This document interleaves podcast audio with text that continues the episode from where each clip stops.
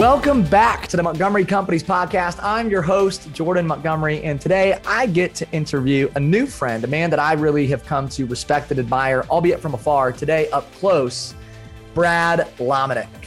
Brad is a leadership consultant, speaker, founder of Blink, the author of The Catalyst Leader and H3 Leadership. He writes about leadership, the next generation, creativity, innovation, social media, teamwork, and personal growth. Brad has had the privilege of interviewing Malcolm Gladwell, Seth Godin, Francis Chan, Tony Dungy, Andy Stanley, Rick Warren, Marcus Buckingham, Dave Ramsey, Bill Hybels, and others. The list goes on and on and on through the Catalyst podcast, which is free. Go check it out. Uh, today, Brad is creating significant change in the lives of people all around the globe. He is a man of strong faith, a lover of people, and a leader of leaders. Brad, I've waited for this interview for a while. I've studied you from afar, and it is a true honor to share a conversation with you today. Thank you for making the time. I love it, man. Thanks for having me. I'm that you, you gave everybody too much info there at the beginning. I need to I need to pare that bio down. That's too much. Well, you've you've done too much. You've accomplished too much. if you scale it right, back, yeah. then I can scale back the bio. So um, hey, listen, we, we got connected through David Nurse and we have some mutual friends yes. in common. Um, David speaks so highly of you, and I, have again studied you from afar, so I've I've witnessed the way that you impact and lead others, and you, you truly have a passion for leading leaders. And um, I want to lean into this topic of leadership today. So where I want to start, if it's okay with you, is I'd like to just start on what leadership means to you. What is your definition of leadership? Well, I'll I'll I'll yield to uh, the real sage, John Maxwell, right? Because he says leadership is influence, nothing more, nothing less. I, I definitely subscribe to that.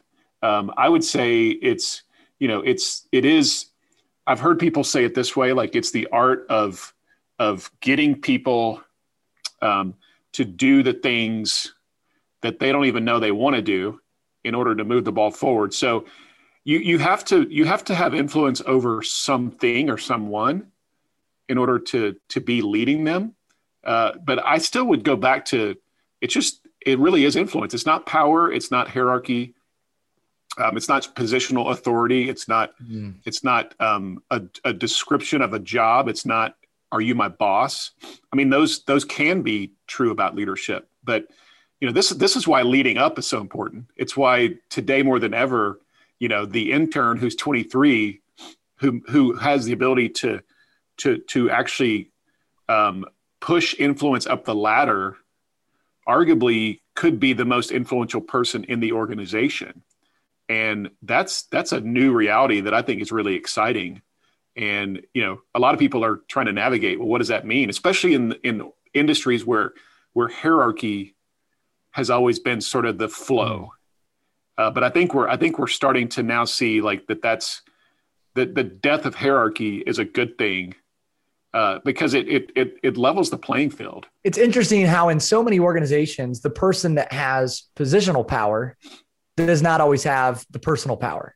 And the person with personal power sometimes doesn't have the positional power, right? But I think you can lead from anywhere when you have personal power, which is really influence you can lead from anywhere. And I love what you say about leading up. You spend time talking about what it means to lead up. We're going to get to that here shortly. Um, before we go there, though, I, I want to know you know, obviously, you've spent time with John Maxwell. And for the listeners who maybe aren't as familiar with your story, you actually worked alongside Maxwell for several years. And so you got to observe John and you got to learn from John. You got to witness the, the ticks and all the quirks and the things that he did that allowed him to have the type of impact that he has today. So I would love for you just to maybe take us behind the scenes. You know, when you think about John Maxwell, what are the two or three things that John did or does that have made him the leader that he is today?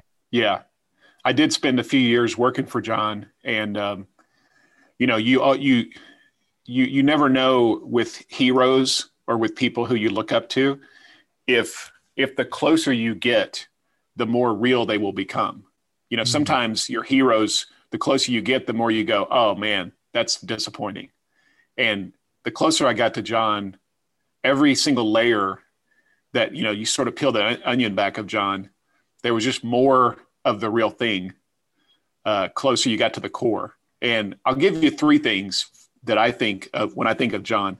One is he's an empowerer. He he's a delegator. Like he's he's a true releaser. And the reason I know this is because I was in my 20s and I was a knucklehead. And he gave me, but not just me, he gave a bunch of us the opportunity to to start something called Catalyst at that time in the early 2000s. And we didn't know what we were doing, you know, and but he he just he's always been that way where he would find somebody who he saw some potential in and then say, mm-hmm. "Okay, here you go. Take it and run with it." And you're like, "John, I don't even know how to do this." And he would just walk away, you know, I mean, figuratively. Um, so I love that that he's an empower. He truly delegates. He he hands things off, um, and I think that's true about really good leaders. Um, he's also a celebrator, mm. and this is true. Like he celebrates. He he he encourages and he actually finds value in people and he calls it out. But he also mm. just likes to celebrate. Like when we would do book tours or we would hit milestones. You know, John was sort of the first one on the fun on the fun train, and uh, I mean he he loves restaurants in all these cities across America. We would do a book tour, and we would hit like the best you know the best barbecue in St. Louis, right? And it was it might have been a little bit off the beaten path of getting back to the airport, you know, to get to the next location. But his mindset was, let's enjoy the journey. Let's actually mm-hmm. like find moments to celebrate. Um, and then the, the third thing is John is is insatiably curious. He is he is a learner at his core. Like he never arrives and again, I would watch you know him speak and then he would go sit in the front row and he would listen to the next speaker who might actually just be doing John's content right from another book and John's taking notes. You know, he's taking notes, and he's like, "Oh, that's great, man. That's good stuff." And it's like, John, that's your stuff. Um, but on a plane, you know, everybody else is playing Candy Crush or they're like reading magazines, sleeping. John's got the yellow pad out, man. He's got the three colored pen or the four colored pen, and he's got the yellow pad, and he is going to town. He's got the, he's got his glasses, you know, kind of down, like his reading glasses. But that mindset that I never arrive, I can always get better. I may be the grand poobah, but I still have more to learn. And that I, I just, I'm, I'm constantly going to be somebody who is always like, who is always um, soaking things up from others compared to where he could hang out, which is I'm the expert, mm. and you guys should all be listening to me. You know, like it's hard to get a, it's hard to get a question in with John because he's asking you questions. So those three things for me stand out. There's many more, but I'll stop there with those. I love that, man. Well, and I think your leadership journey started with your ability to to follow. I think Brad, if if I look at your journey, I look at the way that you followed others and learned from others. You've opened yourself up to others and kept an open mind. And I think that's really what you're talking about with Maxwell. The point is, it never stops, right? And one of the quotes that you use um, that I love, it's one of my favorite quotes too. John Wooden owns the rights to it, right? He said, It's what you yep. learn after you know it all that counts. And I think you yeah. were a curious person in the beginning. I think you're a curious person today. And I think it's what's allowed you to lead and have influence. And it's the same thing for for Maxwell. So um, yeah. It's a good transition, man, to H3 uh, H3 leadership. You wrote this book. Um, and I, I love this mantra. You said it's been a mantra of yours really all your life, and then you eventually decided to write a book about it. But um, hungry, humble, hustle, you use those three words over and over and over.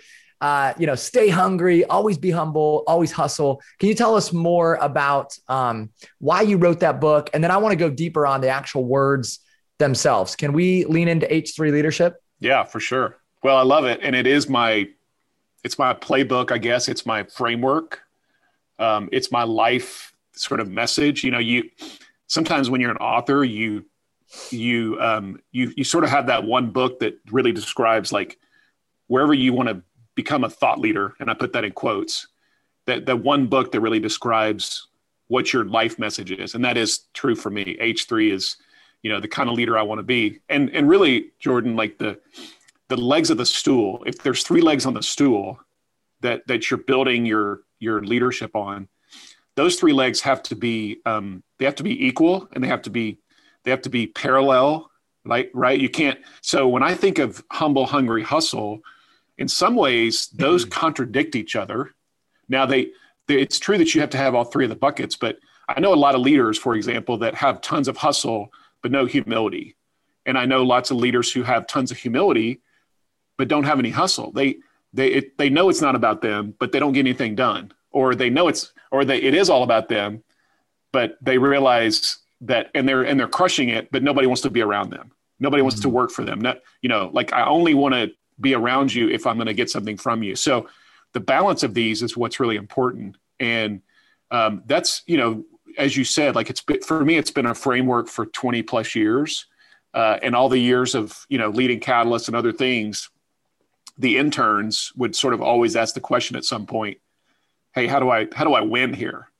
And that was my answer was you you live out the three h's. And so it was it was a it was a mindset before it was a book title uh, it just happened to end up being a really good book title that looks really good on the you know on the on the book on the book spinner at the airport. I mean people people like oh i saw your you know humble hungry hustle.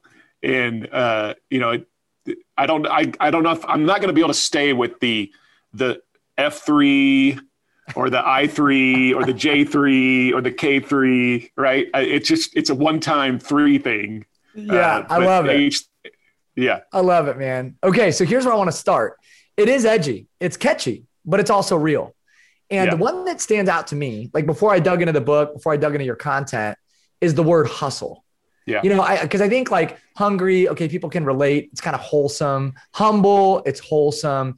But hustle sometimes gets thrown around in in ways that maybe might make you uh, cringe or maybe second guess really? Is that is that supposed to be there? But you have this you have this very interesting definition of of hustle. And and i want you to unpack that for our listeners because i love the way that you talk about the word hustle. Yeah. Well i think it's i think it's winning on others behalf. You know so the idea for hustle is that if you're helping others get ahead if if you're mm-hmm. doing work that that benefits others um, then I think that's the proper definition of hustle. It's also the, the mindset that says um, there's a there's a bigger story at play when we think about um, are we willing to do the hard work. So just when you think about like, am I am I willing to to have a standard and, and hard work? A lot of us think, okay, I get that, Brad. Like it's redlining, right? Like it's it's me being being the the, the one who stays the longest. Maybe, but it's also are you are you crushing it at rest are you crushing it at margin are you the best in the world at being generous? Are you the most collaborative and the most unifying? Like that those are all pieces of hustle. So you got to get the other parts of hustle. We we get the hard work and I'll redline it and I'll outwork you and I'll I'll stay longer. I'll show up earlier. I'll do the uh, you know I'll do more you know I'll do more practice and more sprints.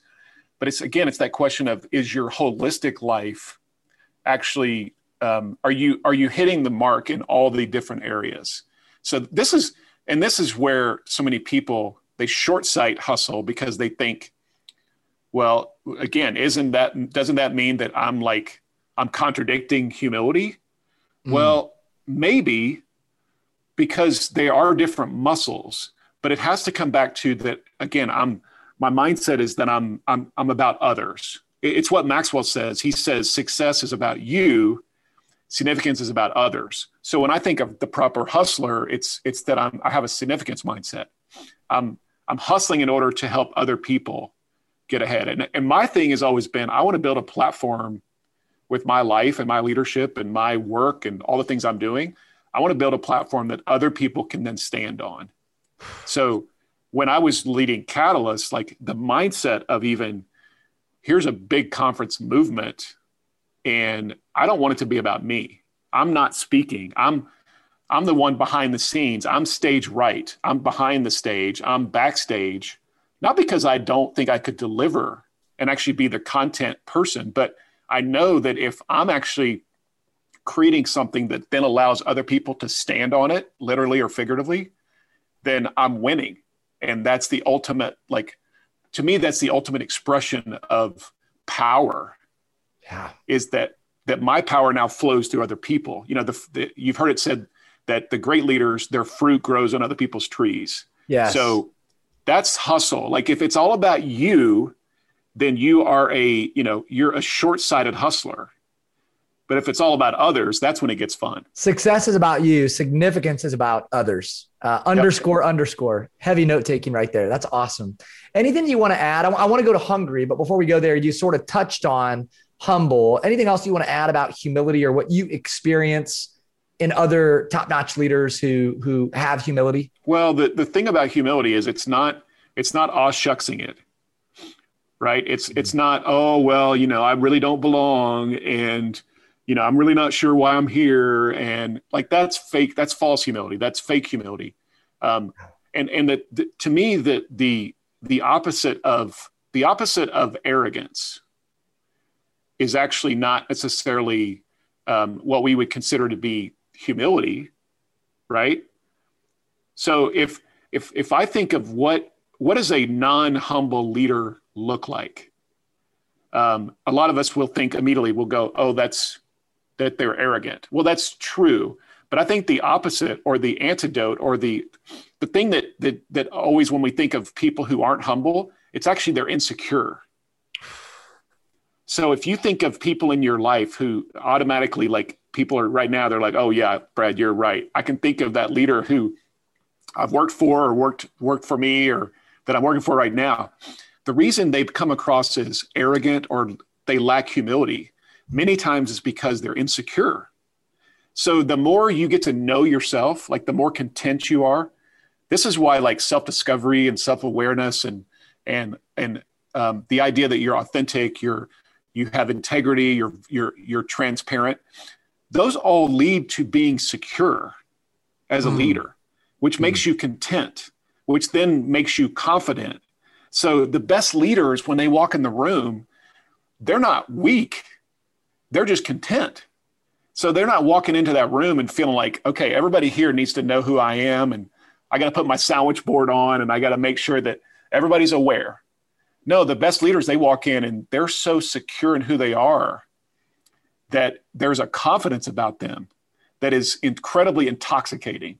And that, that's what humility is. It's so it, it has to come back to the more you get to know yourself as a leader, that the more humble you become. And so we got to get away from insecurity. That's that's mm. really the mm. thing that's driving so much of a, what I what it feels like is an egotistical driven society, an arrogant society. It's so many people are just walking around going, "Man, I hope nobody figures out that I don't know what I'm doing, or I'm really not that good, or I've been faking it for so long." Yeah, that, that you said a lot right there, and there's a lot to unpack. We need to do an episode on just that that topic of humility. And I remember Maxwell said this, and you might remember this from your time with John. He said it's understanding where your giftedness comes from. And I know he had a mentor when he was young that pulled him aside and said, John, when they're praising you, you got to remember they're not praising you, they're praising the gift inside of you. Hmm. And what an awesome understanding of giftedness but also just a expression of humility right? Like we're never as good or as bad as we think we are. And oftentimes when we're receiving the the kudos or the praise we got to remember that man people aren't praising us they're praising the gift inside of us and that, and that gift was given to us and everyone chooses to steward that gift in a different way but when i think about your definition of humility that's what stands out to me which is funny because it's a story from john who you obviously have um, spent so much time with so Let's transition to hungry. Um, and we've spent a little bit of time on this already. Keeping an open mind. Again, I'm sort of cheating because I know your content, but for our listeners, yeah. when you when when when you describe this idea of staying hungry, what does that mean to Brad Lomenick? Well, it's that lifetime learner mindset. It's that I'm walking around literally and figuratively again with a Moleskine or my phone out, or I'm just short of annoying as it relates to you know my my intentionality around around like writing something down. Um, it's that i never arrive. It's that i'm i'm a lifetime learner. Um, I, you know i may i may be the the person sitting at the top of mount everest in my industry but i still walk around like i'm the hungry second uh, i'm not you know I, that that's and and the the the place this gets played out with so many leaders who i admire it's in their it's in their question asking mm. which really comes from their curiosity but it's mm. it's the question asking that allows them to to not only learn but also when you ask the question you now are in control of the conversation Yes. So many of us as as leaders and just in general in life, like we we downplay the the power of a good question in in terms of both like setting the tone, but also like credibility building. yeah So, you know, if I learned this when I was a, again a knucklehead in my early 20s working on a guest ranch in Colorado and I was taking out people who were coming to this guest ranch uh, expecting a great vacation, spending a lot of money. They, these are captains of industry, very successful people. And I'm going out, you know, on a two hour horseback ride, trying to figure out how do I like make their experience better? How do I, how do I show hospitality on the back of a horse over two hours? And I learned pretty quick that like the, the way I could, I could help them was actually to just be really curious and and want to know about who they are and what they do and what makes them tick. And and here's the great thing jordan. Like i i didn't know this. I just figured it out is i got more job offers. I mean every week i would have people who are like listen i know you're like a wrangler of some sort. You ride horses. I don't know what your background is but i want you to come work for me. And i'm like okay you're you run you know Arthur Andersen or you run Verizon or you know you've got your own company that's private company that's worth 3 billion. I don't know anything about your industry. And they didn't care because what they saw in me was they saw a young leader who was really curious.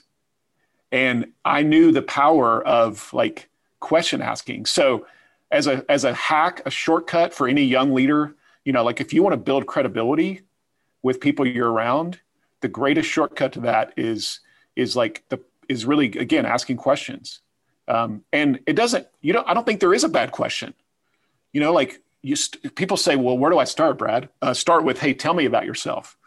Hey yeah. um, you know what what makes you come alive? What what are your dreams? You know what keeps you up at night? Um, what are you most excited about in this season? You know what what are you uh, what what are what are you proud of? Um, it like just just throw them out there. And i I don't know about you, but I'm that nerd that on a plane, you know, I'm always trying to like, always trying to like figure out what's the good question to ask the person yes. next to me. Yes. So I just that that that is such an easy thing. It doesn't take smarts. It doesn't take know-how. It's just being intentional about about the curiosity factor, and that everybody around you is a classroom. Everybody you meet is an opportunity for you to get better everyone around you is a classroom. I love that. And it's true that people, you know, they their their favorite topic is is themselves. Themselves. Right. And and their favorite sound is their own name. And it's you just just kind of true of of people. So you're right. Listen, I think I'm, yeah. I I met um, one of the great fundraisers of all time in the in the in the Christian ministry world.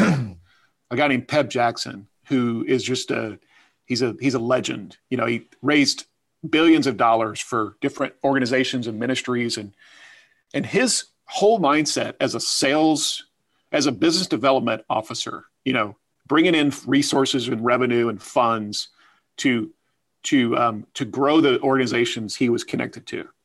His whole mindset was just listen if i get interested in what they're interested in all the rest of it takes care of itself.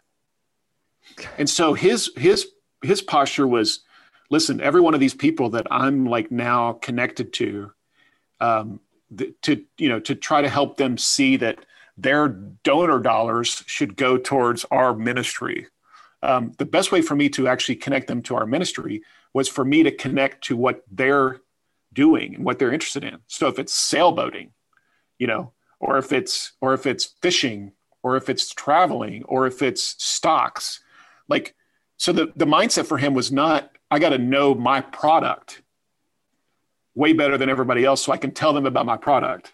It was, I know my product, but I've got to learn what they're interested in. And if I get interested in what they're interested in, then that all that stuff takes care of itself. And you know, great salespeople know this. This is this is not rocket science. Um, but I think relationally for leaders, when you even when you think about like how do you connect with somebody on your team, to the point where they want to stay around and be in your culture. And they're going to say when that job offer comes, no, I'm staying here. What is it? What is it that makes your culture unique? It's that there's a there's just a posture that says we care about you. we're for you. We actually care about the things that you care about. So this this is not just like uh, a, a one-on-one thing. It's actually like how great cultures are built. Yeah, so true. And you you called it. You said it's easy earlier, but I, I think unfortunately, what's common sense is not always common practice. You know, and so the exactly. application of that, right, the repetition of that, the the eagerness of that it becomes really important. And and it's giving too right? The word the word sell i think actually comes from the old english word salon which means to give. And mm-hmm. what you said brad is so important for a lot of young leaders and young salespeople or emerging leaders because i think so often we we believe that I, have got to have something to give or you know I, i've got to have something to offer. And you don't right? Like your attention your empathy your support your questions it all counts. You're, you're giving through you know those avenues. So, um, man, I appreciated what you said there. You helped some people big time, um, and their desire to lead and support, sell, and give. Um, all right, this is this is the heavy note taking. Here it comes. This is my favorite part of you know of all the things that you talk about. This is where um, I have I have the most notes, and I got a lot of notes on Brad Lomenick, and we're not going to get to most of the stuff that I want to get to today. But but this is good. You talk about identity, calling, and assignment. And um, if there was one piece that I could focus on, if I only had five minutes with Brad Lomenick, I would choose to focus on this. So that's me. Uh, maybe that's not you, but I want you to lean into identity, calling, assignment, and unpack that for our listeners. Well, let me start with, with you putting you on the spot. So what, do, what okay. how would you how would you define each of those areas? Okay, so my identity is is who I am, right? And so I'm Jordan. And you know that you know the answer to the test already. I know, I know the answers. so, um, tell me, tell me what that is, Jordan. Like when you say who you are, like get, like break yeah, that down. They're the things that don't change, right? They're the things that are never changing. So I'm Jordan Montgomery. I'm a son of Jay and Jane Montgomery. I'm married to Ashley. I'm a husband. I'm a father. Um, I would say I'm a, I'm a believer. These are things that are unchanging. It's who I am. It's my character, my identity, who, who I am, right? The things that are not changing. And then, um, you know, I think about calling, uh, it's, uh, is it what I'm doing? Right. No. Calling assignments what I'm doing. Yep. Uh, okay. So and and yep. help help me out. Calling is calling is is why you're here. Why you're here. Calling's why you're yes. here. So the, so the reason that I'm here is I believe uh, to serve others. Yep. Uh, I believe it's to build leaders. I believe okay. it's to inspire people, and I believe it's to share the the love of Christ. I, I think that that I believe is my calling. Now I could okay, be wrong so about that. But go that's ahead. all right. Listen, that it is. So w- the why, the why statement, the purpose on your life, um, and you said to serve, to build, uh, to to I think to lead, and then like share Christ. That yep. Those yep. those four. Yep. Okay. Yeah. If I was to condense it, I'd say those things. Yep. And then and then and then assignment, which is the what you do. What, what I would do. you say your what would you say your current assignment is? Yeah. I would say I'm a communicator, connector, and encourager. Okay. That's my assignment. So so good. Now let's let's let's unpack yours. Let's let's let's uh let's do some hard work on on your I didn't know this is here. where we were going. I, I oh, thought I was I getting it. off easy. no, I love I love it. And and you're right. Like when you think about these three buckets, identity is who you are. it's the it's the foundational piece that's usually the easiest to answer. So uh, like and, and to add to your to your answer, I would say like core values usually are in the identity bucket. Um, so if you said, you know, I want to be a man of integrity, uh, that's a that's a that's an identity piece. It's something that's not going to change, right? So yeah. now here's here's what's here's here's what's always interesting. Like when I ask people, okay, talk about your faith.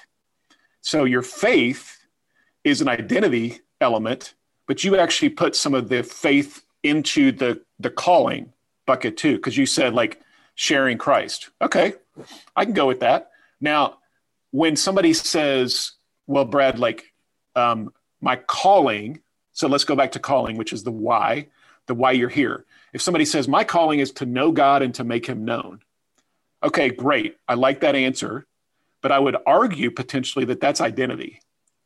Because because that calling for you if you say to know God and to make him known, it's also true for me.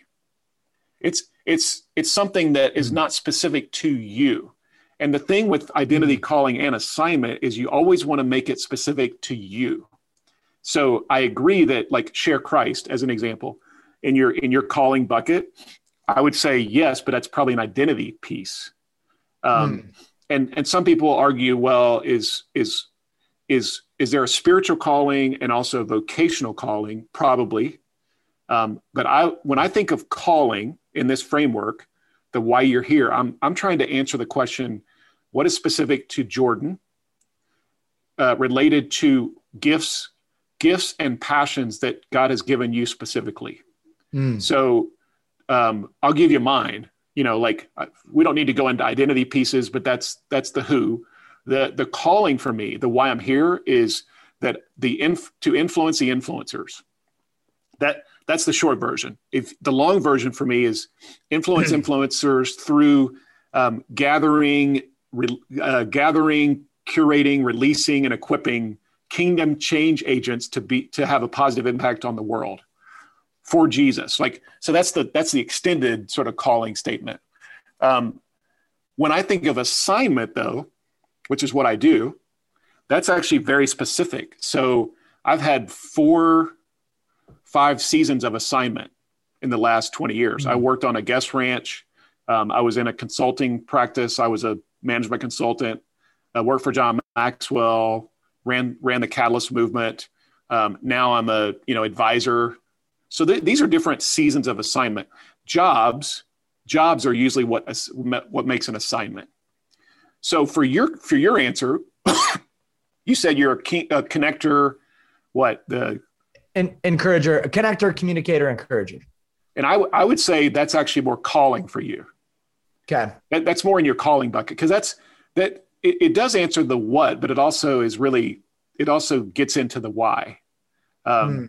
Because when when I, when you when I think of assignment, it's what are you specifically doing in this season that is vocational um, occupation. Mm. So you, I mean, it's it is true you are a communicator, and you're an encourager, uh, but it's it's some most of the time assignment connects to what do I get paid to do. Um, what are the things that again I, I consider my job so um, that's why I would say advisor for me is the season of assignment that I currently uh, are am in, and I have different organizations I advise. You know, that's that's that's sort of my business, right? So, um, but you you you gave really good answers. Um, the the again the tweaks here, here's where the here's where the challenge comes for a lot of people. A lot of people will they'll have identity, calling, an assignment the same answer. So th- think of the professional football player. Yeah. You know, the, the, the guy that's been in the NFL for seven or eight years. Hey, uh, tell me about who you are. Well, I'm a football player, playing the NFL, been playing football forever. Tell me about why you think you're here. Well, I'm here to play football. Uh, tell me about what you do. Well, I play football, right? And nothing wrong with that answer, but here's what ha- what happens when you're now that season's done. Mm. The correct answer was that was an assignment it actually wasn't even a calling and it wasn't definitely wasn't your identity mm. so when you walk away from that season now you're having a re you're having to rethink calling you're having a calling crisis you know mm. you're having an identity crisis um, compared to oh i know who i am and i know why i'm here and it's bigger than football. For this season of assignment i'm supposed to be playing football but i know that's that's a chapter in the story. It's not the full book. It's just a chapter. And and this is this is why like we have to teach college students this. I think high school students should learn this this mindset because you know the average 20 something is going to have potentially 15 to 18 maybe more different seasons of assignment because we're in a free agent sort of generation project generation gig economy and if we don't get this right if we don't have like that calling the why you're here piece that connects the dots then you're going to just see a lot of people jumping from thing to thing, sort of like schizophrenic. And mm. they're following like mm. money or they're following fame or they're following, you know, whatever else. And again, nothing wrong with those things, but the calling framework, the calling piece, the why statement is the part that now gives me riverbanks to actually like swim in. Yeah. And if you if you're missing that piece, then it's hard to sometimes connect the dots of well, why did I, you know, what was that season about? What was that season of, of assignment about? And when, when these things start connecting back together, that's that's again when we start to see the story unfolding. Uh, so I'll stop there and let you respond or or you know. Opine. Yeah, I, I, well, I, and I think part of the reason it it touched me or resonated with me, and clearly we needed to go a little bit deeper. But I think in, a, in an early stage in my life, and I think most people have this experience, at least on some level, is you tie assignment to identity or you get those things confused. I had those yes. things. For me, it was way too integrated. And I, so when you said that, I went, oh man, when I was 27 years old, I thought my assignment was my identity. It, it, was all wrapped up together. And for me, it was all about success and achievement. It was about my professional identity as a business leader. And when that was taken away, yep. it hurt so much more than it really should have because my entire identity and where I was finding my joy and my purpose was wrapped up in, in that thing. So anyway, that, that was personal for me and it, it, it that really touched me. Um, and the calling, the, the calling and assignment is for many of us, that's where um, we, we, we end up putting, putting assignment, a job, a, voc- a current season vocation into the calling bucket incorrectly. Uh, yes. So again, think think of you know think of the person who who is now going to change industries, right? I mean, with yeah. the new with a new job, like you've got to have something that is above those different jobs as a as a statement or a, a framework. A, a, again, riverbanks that give you now like the they they give you validation. It's like it's like you're now you now have permission to to move from thing to thing and not again not that we're trying to like be jumpers and and change jobs but when we start to see then the connection points mm. then then the the like god's will like that's the thing so many of us are, are wrestling with it's like god what do you want me to do with my life well now we're starting to see it and yeah. there's not one answer that's the other piece to this it, you know like the, there's different assignments that you could have that actually can can reflect and appropriately give evidence to your calling which then expresses your true identity so that there's a lot of confusion, um, especially in the church or in the Christian circles. Because mm. again, so many of us would think, well, the real ultimate true calling would be to like, you know, know God and make him known or, uh, you know, share Christ or uh, to build God's kingdom. Yes, I, yes, but it's, that's true for me too. So I put all that back in identity. I, that's an identity piece. That's not like, that's not my calling. I mean, it, it it, it should be reflected in my calling but it's it's not yeah. like the thing that that that now I'm supposed to go do necessarily. We're all supposed to do that. It's not yeah. specific to me. That's good. That's great. Well, deep deeper discussion, and I'm I'm fortunate that I get to spend a little more time with you in San Diego next month. Yeah. So maybe, maybe we can go deeper there. We'll, um, we'll, talk about it. That's great. It's really good stuff, man. I, it, it makes you think. Um, so I got two more questions, kind of maybe two and a half. Uh, the the one, um, we got some younger leaders just while we're still in that space of calling, assignment, identity. We got some younger leaders. Here's the question they're asking: Is Brad, if I want to grow in my influence, I, you know, I'm kind of trying to lead up. You talk about this idea of leading up. What do I do practically? Like, what are the steps that I take to grow in my influence? Well, I would start with this: um, whoever is, whoever you're trying to influence so let, let's just start with your boss or your manager or your direct report or, you know, that, that's a good place to start. Not everybody has one, but let's assume that most of you do. If you make them better, you're now influencing up. And when I say make them better, like fill in the blank with all kinds of things. It could be that that you say to them, "Hey, um, I I know there's some things that like are on your plate that actually I could could, could do for you and I'll do them better. And I know you don't like to do them anyway. Like that's just one really practical example to be able to walk in and say that to your to the person you work for. Um, the other thing is is you you start to you start to anticipate um, what needs to be done before it before they have to tell you. You you become really easy to lead. So you're you're thinking, how do I make it so easy for my boss to lead me? and mm. manage me, which here's what is not making it easy, which is when you walk in and go, Hey, I'm kind of bored. Um, you got anything for me to work on? That you just added more stuff to you, your boss's plate That's compared right. to compared to you walk in and say, Hey, I noticed I've been watching, I've been taking notes and I went ahead and took care of that. Is that okay?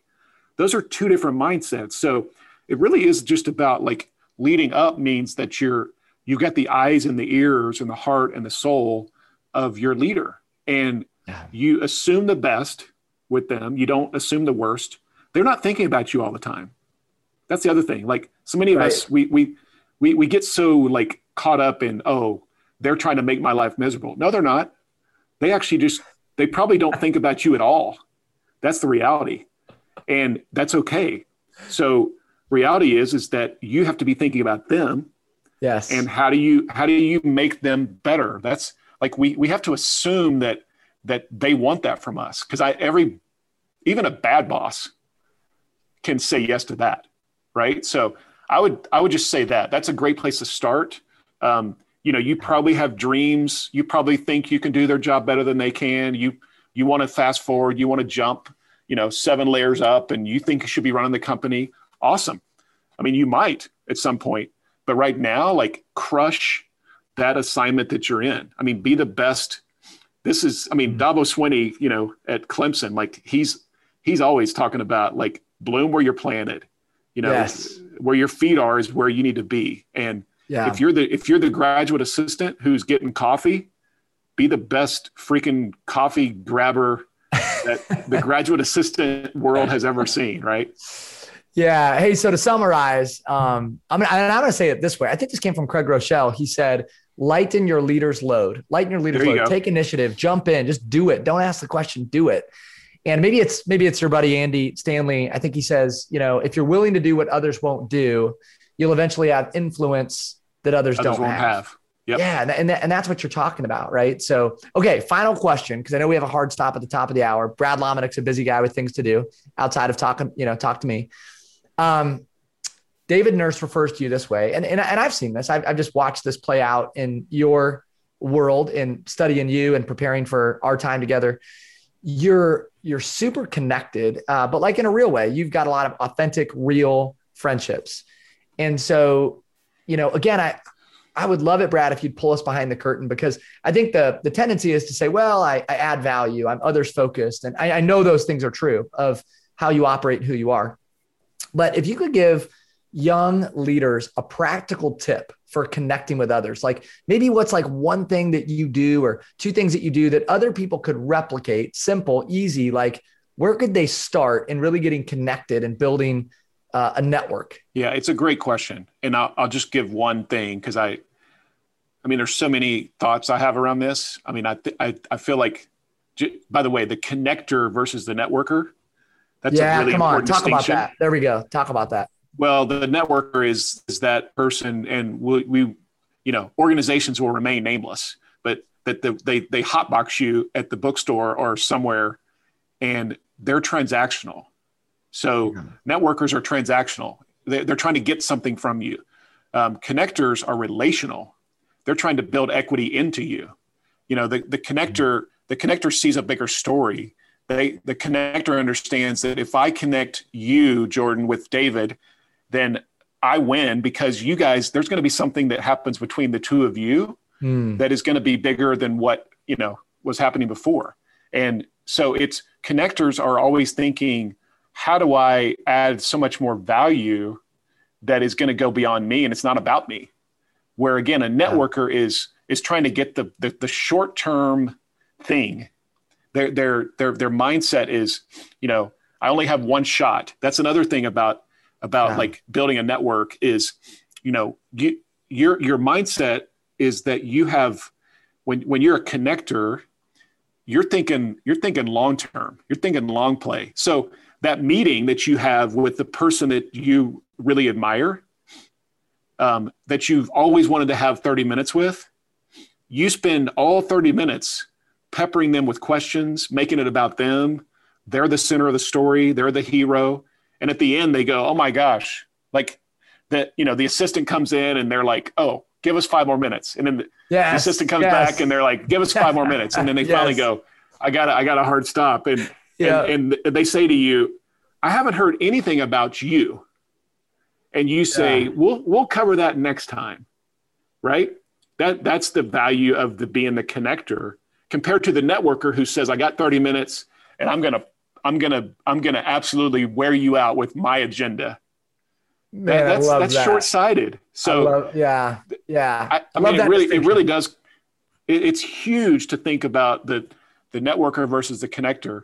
And at the end of the day, like again, um, when when you think if you're young and you're thinking about how do I just build into people, um, what is the thing that is gonna that's gonna add value in their world Mm, that they're gonna walk away and say, "You actually made me better today." So th- that's the question I'm always asking still to this day is how do I make that person not like me? That's the wrong way to th- approach it. I'm not trying to get them to like me. right. I'm just trying to say, how do I make it where I added value to them and I'm just going to make a lot of deposits. yeah. And at some point that will that that will benefit. There'll be mutual benefit. Uh, try, you know, there, there'll be an exchange of mutual benefit. Um, but I'm taking the long term approach on that one compared to the short term. So good. So good. Well, we covered a lot of ground today, man, in a short period of time. And I've still got uh, tons of questions that we didn't get to. I'm going to uh, hopefully get the chance to hang out with you uh, and ask you some more questions. But again, man, I, I want to add value to your world, Brad. You've added a ton of value to mine already, um, both from now near and afar. Uh, shout out again to David Nurse for getting us connected. Um, as we land Yeah, this plane and in the last couple minutes here, where, where can people find you, uh, Brad? If, if they want to reach out to you, connect with you, how, how do they get in touch? Listen, here's my here's my uh, recommendation: is start listening to my podcast. It's free, so that's an easy that's an easy place to start. H3 Leadership Podcast. Um, I think it's one of the things that I do best. So I would start there, h3leadership.com. I mean, you can follow me on social media. I'm not a very good follow, um, but I think the podcast is a great place to to start because I I just love that I, I get to curate. I'm that's what I'm doing, curating the best for leaders to stay in the know. Well, you are truly an influencer of influencers. You're a leader of leaders. Uh, I now get to call you a friend and somebody that I re- admire and uh. Absolutely. Um, I'm going to object to that. I think you're a great social media follow. Go follow Brad um, on social media channels. Check out H3 Leadership Podcast. Um, and, and man, I just uh, thank you again from the bottom of my heart. Thanks for spending time with our community, for pouring into me. Um, I got to hang out with you in San Diego next month. I can't wait gonna be uh, to be there, boots on the ground. Um, yeah, man. Thank you again, Brad, for the time today. Really appreciate you. Well, thanks for having me. Uh, hopefully, there was one thing in there. Everybody's taking away one thing. That's the goal. Well, there there was um, seven things, and we got to find out a way to do this again. I, I don't know. I'm going to rope you into more stuff that we're doing. At least I'm going to try because Come uh, on. I know we're going to get better hanging out together. So thanks for being you, Brad. Thank you, man, for joining the uh, Montgomery Companies podcast. You're a gem. Appreciate you. I loved it. Thanks, Jordan. This has been another episode of the Montgomery Companies podcast. I'm your host, Jordan Montgomery. And we want to say thanks again to our guest, Brad Lomenick, for sharing your words of wisdom, your time, and your incredible story with our audience. I want to also say thank you to James Roth and John Choate, our producers behind the scenes that make this show go. If you enjoyed this episode, we would love it if you would like, share, or subscribe to this podcast in an effort that we might move our mission of impacting more people forward. Be well, be great. Have an amazing day.